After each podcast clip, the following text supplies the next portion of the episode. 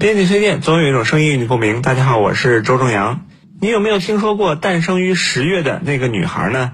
她就是广铁集团近期推出的高铁奶茶品牌，行走于湖南和广州之间，每月或许能带来近八万元的收入，日均售出三千杯。据官方透露呢，还常常卖断货。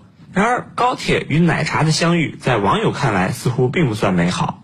不少消费过的顾客对于这个高铁奶茶呀品质表示失望。有人说，二十六块钱奶茶的味道还不如一块钱一包的香飘飘。还有网友吐槽，那个女孩这个名字啊，觉得让男孩拿的尴尬，让女孩喝的别扭。那经过多年发展，高铁现在是更快更舒适了，而高铁餐饮服务还是饱受诟病。当然，我们看到近年来铁路部门也在积极寻求改变，扭转高铁盒饭干不过泡面的困局。比如部分高铁可以通过铁路幺二三零六订外卖。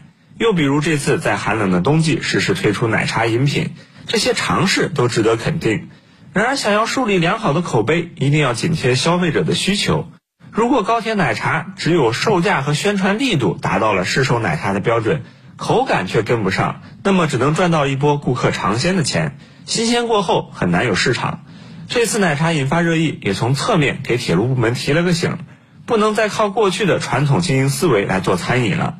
如何为更多乘客提供品质服务？其实，无论是从铁路部门的公益属性，还是从企业创收层面来说，都值得好好的筹划。联想到近期为了方便旅客出行，不少高铁路段都推出了高铁定期票、计次票等等票种。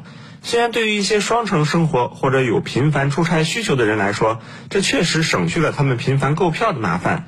不过，新推出的票种还是因为票价并不优惠而受到了旅客的一些质疑。